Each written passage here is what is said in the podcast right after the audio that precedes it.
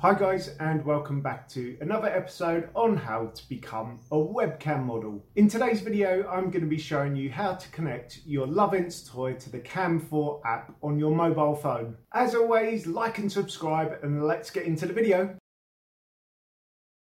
Hi guys, I'm UK Daz as always and today's video, as I said at the beginning, is how to connect your Lovense toy to the Cam 4 app on your mobile phone.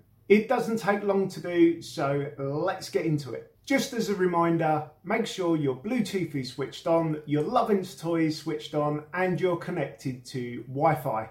Right, guys, so to start off with, you're going to need to open your Cam4 app. Look at that handsome man there. Give us a wave. So, you're going to have to go into the app settings, so you're going to need to swipe left.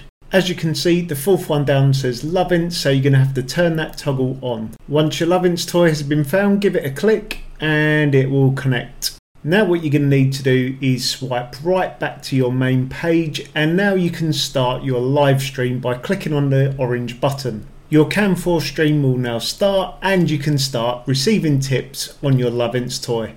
What did I tell you? Extremely easy to do. If I have inspired you to buy a Lovense toy, then please do use the link in the top of the description. It is an affiliate link, it doesn't cost you any more to use, but it does give me a very small percentage of Lovense's profits if you decide to buy something. That's it for this video. As always, like, follow, share, subscribe, and hit that notifications icon for future videos. If you've got any questions, come and hit me up in the comments box below on my blog or come and find me on social media. All those links are listed in the description below.